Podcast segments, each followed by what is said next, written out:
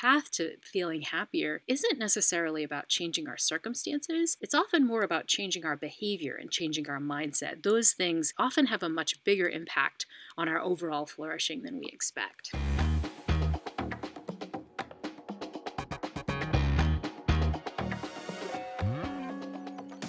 Welcome to episode 3 of the Coursera podcast, where we have conversations with renowned experts and industry leaders to explore global trends impacting the future of education and work. I'm your host, Arunav Sinha, Vice President of Global Communications at Coursera. Today, we will dive into the important topic of mental health and tackle questions like How do I live a meaningful life? And what are the building blocks of being happy? Despite how complicated and subjective these questions may seem, Dr. Laurie Santos, a renowned professor at Yale and leading expert in positive psychology, wants you to know that leading a fulfilling life can actually be simple. Dr. Santos is a leading authority on the evolutionary origins of human thought processes and an expert in decoding the complex science of happiness. Her groundbreaking course at Yale, Psychology and Good Life, teaches learner what the science of psychology says about how to make wiser choices and live a life that's happier and more fulfilling. In a remarkable feat, this course has become Yale's most popular class in its 300 year old history. And the free online version of this course, The Science of Well-being, has attracted more than 4 million learners on Coursera. Welcome, Laurie. I'm so glad to have you on the podcast. Thanks so much for having me on the show. What sets you apart, Laurie, is your profound understanding of how our minds often deceive us about what truly brings us joy and happiness. In fact, your research has found that many of us do the exact opposite of what will truly make our lives better.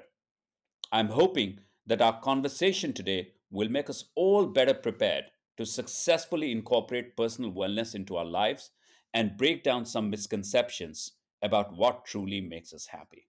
To kick off the conversation, I would love to learn more about the beginning stages of your research. As a professor of psychology and cognitive science, what led you to focus on the subject of happiness and well being?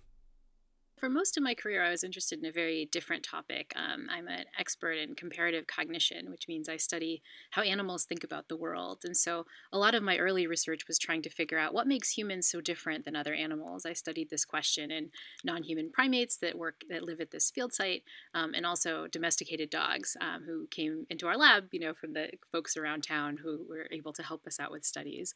And so that was kind of what I focused on for a really long time. But I became interested in the science of well being when I took on a new role on Yale's campus. In 2017, I became one of Yale's heads of college. Yale is kind of one of these weird schools like Hogwarts and Harry Potter, where there's like, you know, colleges within a college, the kind of Gryffindor, Slytherin sort of thing. I became head of Silliman College, and that meant as a faculty member, I was living on campus with students, like really taking part in their community, seeing what their life was like. And honestly, I didn't like what I was seeing. I was seeing the college student mental health crisis up close and personal. You know, where so many students of mine were reporting that they were feeling depressed or anxious, they're having panic attacks. I'm seeing students who are experiencing suicidality. But even, you know, those level of mental health dysfunctions weren't as bad as just seeing you know, just how stressed and overwhelmed and burned out students were on a regular basis. I really wanted to do something about this. You know, I didn't like that my community was experiencing such a mental health crisis, to be honest. And so I decided to, you know, being a nerdy psychologist, I was like, well, I can kind of figure out what my field says about the sorts of things we can do to alleviate some of those mental health issues to kind of feel happier and flourish more. And so I put together this new kind of class that I hadn't taught before. This is this class I christened Psychology and the Good Life. And really the idea was to give students practical strategies they could use to feel better. You know, it was a new class on campus, so I figured, you know, 30 or so students would take it. You can imagine my surprise when it, you know, ballooned to over a thousand students. One out of every four students on campus was trying to get into the class the first time we offered it. It was pretty cool. I mean, it showed me that students are really voting with their feet. They don't like this crisis of feeling depressed and anxious. And I think they, they really wanted to take an evidence based approach to how they could feel better. You know, I think they liked that it was a scientific class that was really focused on, you know, psychological scientific evidence that we could use and strategies that were really practical but also evidence based as well. Yeah, that's one of the incredible things. It's what has started as a response to a crisis on campus has essentially become a global phenomenon with more than 300,000 people joining a course. But tell us about the journey of creating these courses and their impact on students. You talked a lot about the evidence. What evidence you're seeing on people? Yeah. And so we were actually able to do a lovely study in collaboration with the folks at Coursera where we could ask this question. When we first offered the class on Yale's campus, you know, I didn't know it was going to be so large. Like I thought it was going to be like 30 students. So I didn't think that, oh, this will be a great opportunity to actually do some data collection about whether the class is working or not. You know, I didn't realize we'd have such a huge sample size. But when we put the class on Coursera with the name The Science of Well-Being, you know, we really had the sense that it was going to attract a lot of folks. You know, the mental health is such an important topic, and I think there's so many learners out there who really want to learn, you know, these evidence-based approaches. And so we decided to to to track this, um, you know, in collaboration with a colleague at John Hopkins, David Yaden, who sort of studies some of these positive psychology interventions. We decided to test people's well-being before and after they took the Coursera class, and we compared it with another Coursera class that that Yale offers, just an introduction to psychology class that was taught by my former colleague Paul Bloom. And st- learners got, had a chance to opt in. You know, if they wanted to take part in the study, they could just opt in. And they just did a quick happiness survey before and after the class. And what we found was two things. One is that learners in both psychology classes felt better and reported flourishing more from time one to time two, which is cool. I think it means that, you know, taking a Coursera class improves everybody's flourishing, right? But more interestingly, we saw an even bigger impact for taking this science of well-being class. In other words, learning about these specific strategies and the specific evidence-based practices you can use to improve your well-being isn't just like, you know, you just learn these things. These learners are actually putting this into effect enough that it's actually showing a big significant effect on their well-being. On average, our learners on a 10-point happiness scale went up between a point and a point and a half. So it's a pretty significant jump. And that's really exciting because that means when we get this content out at scale, it, it's not just teaching folks stuff. It really can actually change, you know, how they're interacting in the world and the practices they bring to their daily life. So clearly, our CEO often says learning is the source of human progress, but it seems like learning is also a source of well being and happiness. That's exactly right, yeah. Let's talk a little bit about the course itself and what it actually teaches. And many people believe that happiness is largely determined by external factors like wealth and success.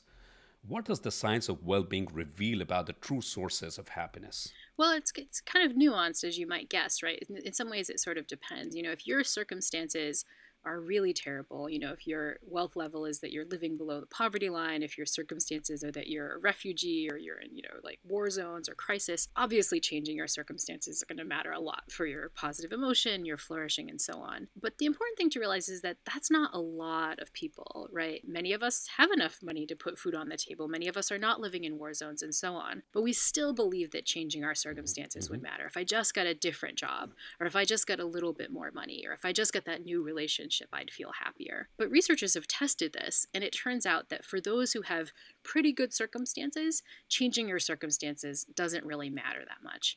Let's take wealth, for example. One very famous study by Nobel Prize winning economist Danny Kahneman found that at least in like 2009 dollars, if your average salary is around 75K, at least in the US, doubling or tripling your salary is not going to have an effect on your self reported well being. That's not what we think. We think if we could, you know, quadruple our salary, all of a sudden we'd feel happier. You know, many middle class people believe that, but the data just seems to suggest that's just simply not the case. And so, really, overall, what the science is showing us is that the path to feeling happier isn't necessarily about changing our circumstances.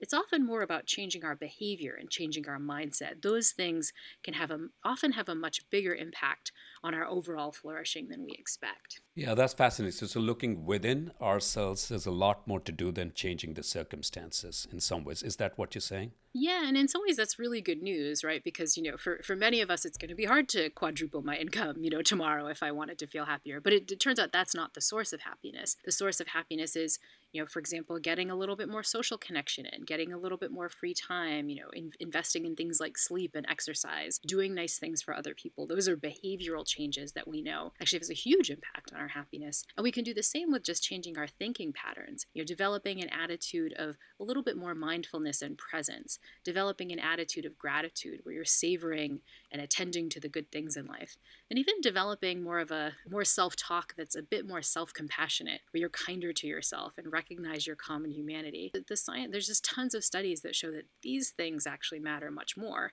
And as I said, that's good news because those are things we can change much more easily than, you know, changing our income or our deep circumstances in life, where we live, you know, who we're married to, and so on. In some ways, it's not that change isn't hard. It takes some work to change your behavior and your mindset. But in some ways, it's easier than changing our circumstances. Yeah, that's right. So in your work, you actually discuss the concept of psychological immune system.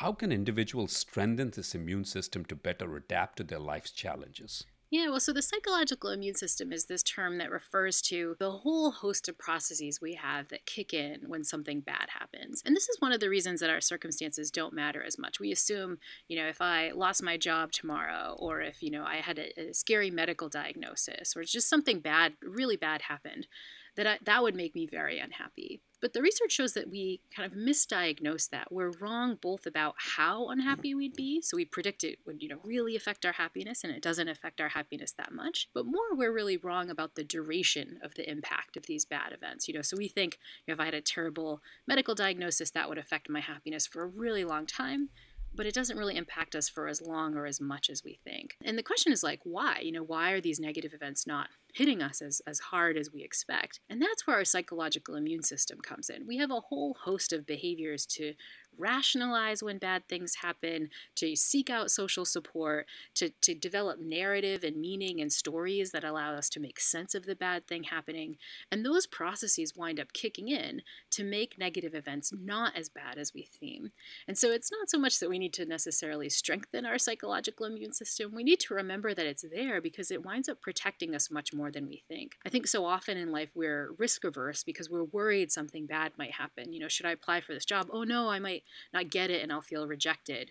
You know, should my students, you know, should I ask that person I'm interested in out? No, I, you know, what if I get rejected? What if something bad happens? When you realize you have this psychological immune system that's protecting you, that's kind of picking you up when you fall, you can be a little bit more risk taking. You can be, you can rely on your own resilience a little bit more. And so I think this is the power of the psychological immune system. We all have it and it's sort of there to protect us, just as our physical immune system protects us as well. Yeah, so that's a very interesting thought because often there is a little bit of a contradiction which goes in our mind, which is we tend to remember negative events a lot more, traumatic experiences from past, even childhood. People go into long depressions thinking about things that happened to them 20 years back. In circumstances like those, how can we harness this immune system? One of the things we need to remember, and one of the things we teach in that class, is that you know negative emotions, negative experiences, they're normative, right? Failures are normative. We are human, right? And and this is part and parcel of taking a little bit more of an approach of self-compassion, right? Is to recognize that things aren't always going to go our way. We're not always going to be perfect. We're going to make mistakes too. We're just human. Of like, of course that's going to happen. It's it's in some sense normative. It's normal to do that. The research shows that having self-talk, that recognizing that negative emotions fail failure normative, it can be really helpful for us. One, it means we're not you know just rejecting those negative emotions and trying to suppress them all the time you know the research shows that suppressing your emotions are really bad it negatively affects your decision making it negatively affects your memory it can lead to cardiac stress you know, so we don't want to be kind of, you know, tamping down those negative emotions. But a practices of self-compassion where you recognize your common humanity, where you recognize that things like failure and messing up are normal, that also allows you to explore a little bit more. It prevents you from procrastinating. It allows you to sort of embrace what life is really going to be like, which is like sometimes things are not going to work out great. I think that, you know, embracing the fact that our negative emotions are normative, you know, it really allows us to take a healthier approach to finding more happiness in life. You know, I sometimes worry that people pick up my class because they want to engage in, you know, like I, I really want to be happy all the time, right? But no one's happy all the time. You know, this is what a lot of folks call toxic positivity, where it's like, ah, I just have to worry about being happy all the time. If I'm ever sad or anxious, you know, something's gone wrong. No, those things are normal, and and that and they're really part and parcel of a meaningful and a good life too. So, in fact, that actually brings me to a very important question: is can you discuss the importance of mindfulness and meditation in promoting well being, and how can beginners incorporate these practices into their daily routines? And I have an addendum to that. Uh, I was in Dharamshala in India. I was doing a session with Buddhist monks. And one of the things they talked about as part of mindfulness that every time you have negative emotions, watch them. Don't try to dispel them. Watch them. Stand. Be a bystander. Watch you go through that. Does that part of mindfulness it allows you to ingest them, process them more meaningfully. Yeah, I mean, so there's so much work suggesting that individuals who are more mindful, and by that we just mean kind of being present, being present in the world, but being present and being present with your emotions, but having that presence with a certain kind of attitude, which is the attitude of acceptance, right? I'm going to kind of watch my emotions, and even if they're bad, even if it's sadness, anxiety, or whatever, I'm just going to allow those emotions and be there. I'm not going to judge them. Research shows that that kind of mindfulness attitude really does promote happiness. Individuals, when you're paying attention more, even if your emotions are a little bit fraught, you wind up self reporting feeling happier and having more positive emotion than if you were kind of trying to suppress those emotions or just kind of distracting yourself. But I think this idea of accepting and allowing our emotions can be even more powerful. Again, as we mentioned, negative emotions are, are normative and, and they're there for a reason, they're there to teach us something. So if we can, without judgment, allow our emotions to be there. And as you said with these monks, kind of watch our emotions, notice like, huh, I'm feeling really anxious right now. My my chest is feeling tight, you know, my, my mind is racing.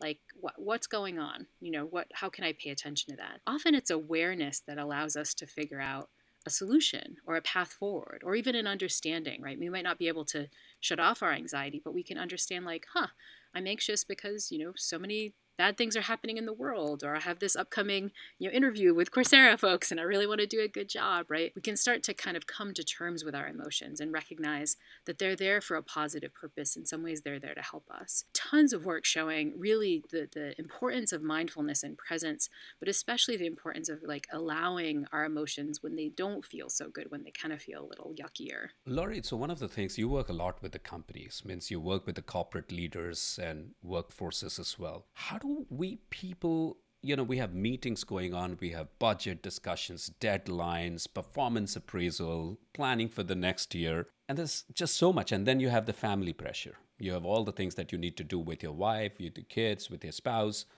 How do i stay mindful in a corporate environment? Uh, how would what advice would you have for professionals yeah, well, I think this is one of the domains in which mindfulness can be even more important. You know, often the negative emotions we're experiencing, the frustrations we experience, even sometimes the failure we experience, it happens on the job, right? And our instinct is that if we want to perform well, we have to suppress those kinds of emotions, you know, stiff upper lip and just kind of move on. But the research shows that that just doesn't work. You know, there's lots of evidence that people across workplaces uh, will experience what's known as emotional contagion. So if I'm feeling stressed and trying to suppress my emotions, my team's going to pick that up, right? And that's mm-hmm. going to make everybody perform a little bit worse. And so I think as in, in our work lives, we really do need to engage in mindfulness. You know, first of all, this step of recognizing I'm feeling really stressed right now. I'm feeling really burnt out right now. You know, the step of allowing, which you mentioned, okay, I'm just going to hang out with that feeling for a couple moments. What does it feel like? Paying attention, watch it, as you mentioned.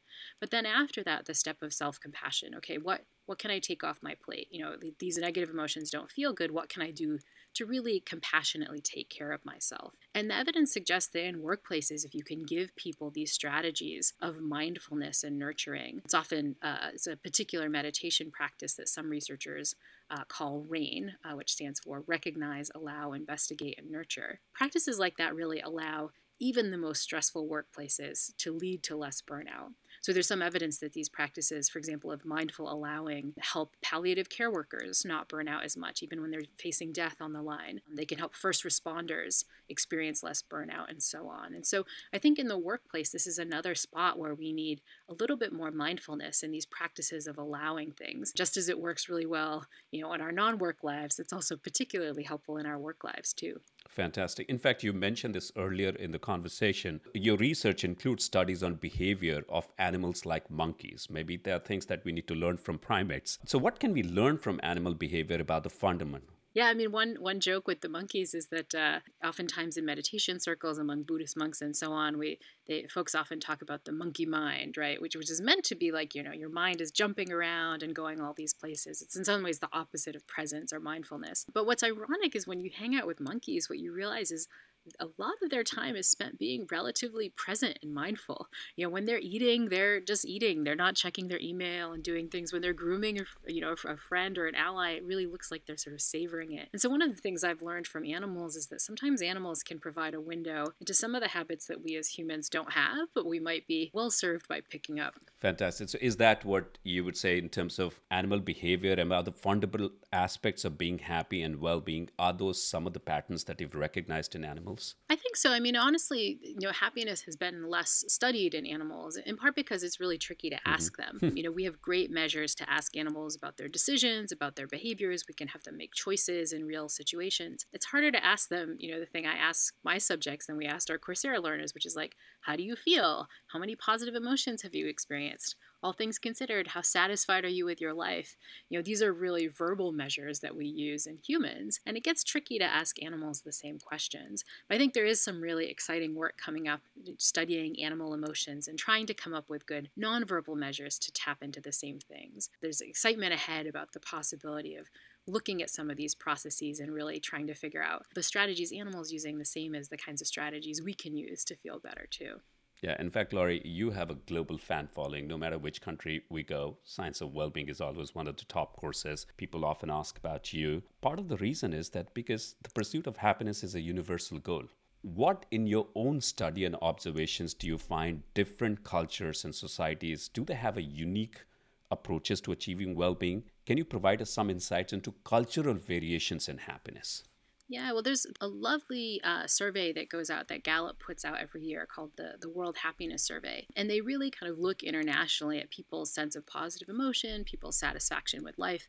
And every year in March, uh, with the Gallup data, a group publishes the World Happiness Report. You know, some of the listeners now might remember it. You know, it's once a year they kind of rank different countries of like which country is the happiness. And it's often Denmark or Norway or one of these Scandinavian countries that comes out on top. Me being in the US is often, you know, solidly in the middle and, and pretty far down for a wealthy country, which is interesting. But all that means that we do actually have some interesting data about country level differences in happiness. And those tend to kind of follow the lines that you might expect based on the kinds of things we were talking about before that matter for happiness. Countries that self report being happier are often ones that are a little bit more socially connected. They often have structural policies in place like time off from work and time with family that allow people to hang out more and have a lot more free time, what, what social scientists call time affluence. These are also countries that seem to really move their bodies a little bit more, right? They're countries that kind of get a little bit more exercise naturally than a country like the US where people are driving more, people walk more, people bike more, and things like that. But they're also countries that have cultural practices that seem to promote happiness. You know, if you think of Scandinavian countries, they have practices like hygge, which, if, if you don't know, is this word for kind of like a cozy savoring in the winter time sort of thing. But all of these are practices to be present, to be mindful, and to be a little bit more social. And so I think when we see these country level differences in happiness or these cultural differences in happiness, it's worth remembering that it's not like some genetic difference. You know, it's not that Scandinavians are genetically built more to be happier than folks in the US. It just seems like they engage in the behaviors and the mindsets that we know seem to matter for happiness. And beyond that, they seem to have structures, you know, at the societal level and in terms of their governments and public policies to help promote that too. So it seems like it's individual differences in behaviors and mindsets and also kind of structural factors that make those individual differences even easier for people. That so you talk about the structural aspects in the support of institutions, support of countries, and creating more happiness at a mass population level. But what many people struggle is work life balance and stress in their own life. So, what advice you can offer to help individuals lead a more balanced and less stressful lives? Well, one thing is really to, to recognize that your mind might not be giving you the best advice. You know, we talked before about this idea of like, mm-hmm. we think it's our circumstances. Often when we're not feeling good, we think, oh, I have to change my job or I have to get more money or I have to, you know, make this circumstantial change. But the evidence really suggests that that's not the change that's going to matter. The change that's going to matter is a change to your behavior and a change to your mindset. So, if you're feeling stressed at work, what can you do to change your mindset a little bit? Can you find ways to become more mindful, even if it's being mindful of those negative emotions, right? Take time to listen to them. Can you mm. develop a, a more self compassionate talk, right? To recognize that, like, a lot of people are feeling burned out right now. A lot of people are feeling anxious when they look at the news. That's normal. How can I take care of myself, right? So, these are some of the mindset changes that matter. But then I think we need behavioral changes as well. You know, we really, especially when we're feeling stressed out, need to find time to be a little bit more social. You know, maybe even and especially if you don't feel like being more social because you're feeling burned out, those are the times that we need social connection even more. And then I think simple practices like finding time for exercise and sleep, those are often the first things to go when we're feeling busy at work. But again, this is our mind you know, making a decision that might be hurting us, you know, that might be the very time we need to invest in exercise, invest in sleep more. I think there's a, a Buddhist saying that, and I'll mangle a little bit here, but the idea is if you don't have five minutes to meditate, then you should take 10 minutes to meditate, ah. right? You know, like it's during the time when you really don't have time to do this stuff that you need to invest in it the most. And so I think all of these changes are ones that we talk about in the course and that the evidence really suggests can make a big difference if we can really find a way to put them into practice. So, are these the types of evidence based techniques that you've explored as part of the Happiness Lab? Yeah, and so we have a podcast that's really built on some of the work that we've talked about in the course. It's called the Happiness Lab. Folks can download it wherever they get their podcasts. And the podcast is fabulous because unlike the class that, you know, tries to synthesize all the research at once, the Happiness Lab can really dig into a particular topic and explore it in detail. Right now, we have a season on that's looking at what we can do to connect better. How can we ask for help more effectively? How can we give compliments more effectively? How can we remember to check in on our friends? You know, we assume our friends know that we love them and that we care about them, but there's some friends in our, you know, phone list that we might not have reached out to in a while. What can we do to actually make sure we're doing that? And so the podcast is great because we can pick one particular topic and do a much deeper dive and explore the evidence, but also explore people's lived experience as they've tried to put these practices into effect in their own lives. At the heart, Laurie, you are a researcher, you're an academic. So, looking to the future, what do you see as the most promising areas of research in the field of positive psychology and well being? I think one of the big, you know, challenges for the field of well-being science is that sometimes people know what they're supposed to do, but it's hard to put it into practice. Um, you know, this is something I experienced myself, being the person that teaches this class. You know, I know I'm supposed to get social connection, and I'm supposed to exercise, and I'm supposed to be self-compassionate. But on the ground, when I'm feeling frustrated or scared or busy, it's hard even for me to put that into effect. But I think there's some lovely work coming out about real strong methods for behavioral change. In other words, what are the ways that we can not just know this material, but really put it into practice? And that's some stuff I'd love to see, you know, where we are in the next five years, how to put this into effect. Another thing I'm really interested in is it's important, and we've, you know, with our Coursera class, we've really tried to get this content and this message out to adult learners. But I think, you know, I really wish my college students had learned this even earlier. You know, they should have learned it in high school and middle school. Honestly, they should have learned it as kids in grade school. And so, you know, with collaborators, I'm really excited about the possibility of getting this content to even younger learners. Um, in collaboration with Coursera, we've launched our Science of Wellbeing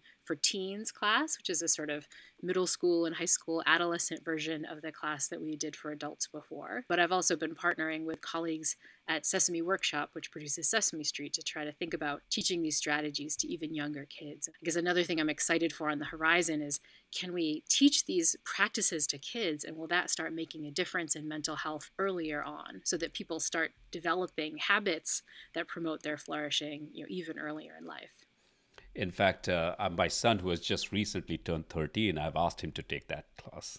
Fabulous. Well, I hope he really enjoys it. Yeah, he will. Absolutely. Thank you so much for spending this time with us, Laurie. Uh, one quick uh, logistics where can our audience find you? And if they would like to know more about your work, how can they follow you? Yeah, well, definitely consider taking the Science of Wellbeing class on Coursera. And if you're younger than 18, definitely check out the Science of Wellbeing for Teens. You know, if you're a parent, definitely get your kids to check that out. You can also subscribe to the Happiness Lab podcast, where you'll hear lots and lots more tips about how you can improve your work life balance and feel a little bit better. And if you're even more broadly interested, you can check out my website, drlauriesantos.com. Thank you so much, Laurie. I know that I'm going to leave this podcast much happier and with the strategies to deploy and be more happy on a long term basis, and our audience will uh, as well. Thank you so much. Thanks so much for having me.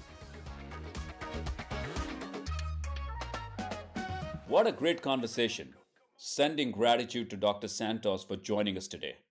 From practicing self compassion to understanding and strengthening your psychological immune system, there are so many tools to achieve greater well being and mental mastery. To further understand these tools and the fascinating science behind happiness, you can explore Dr. Santos's course, The Science of Well-Being, available for free on Coursera.org. And for access to the broader Coursera catalog of over 6,000 courses from top universities and companies, we're offering a subscription to Coursera Plus for just $1. Click the link in the episode description for more details. If you enjoyed this episode of the Coursera podcast, please rate, review, and share.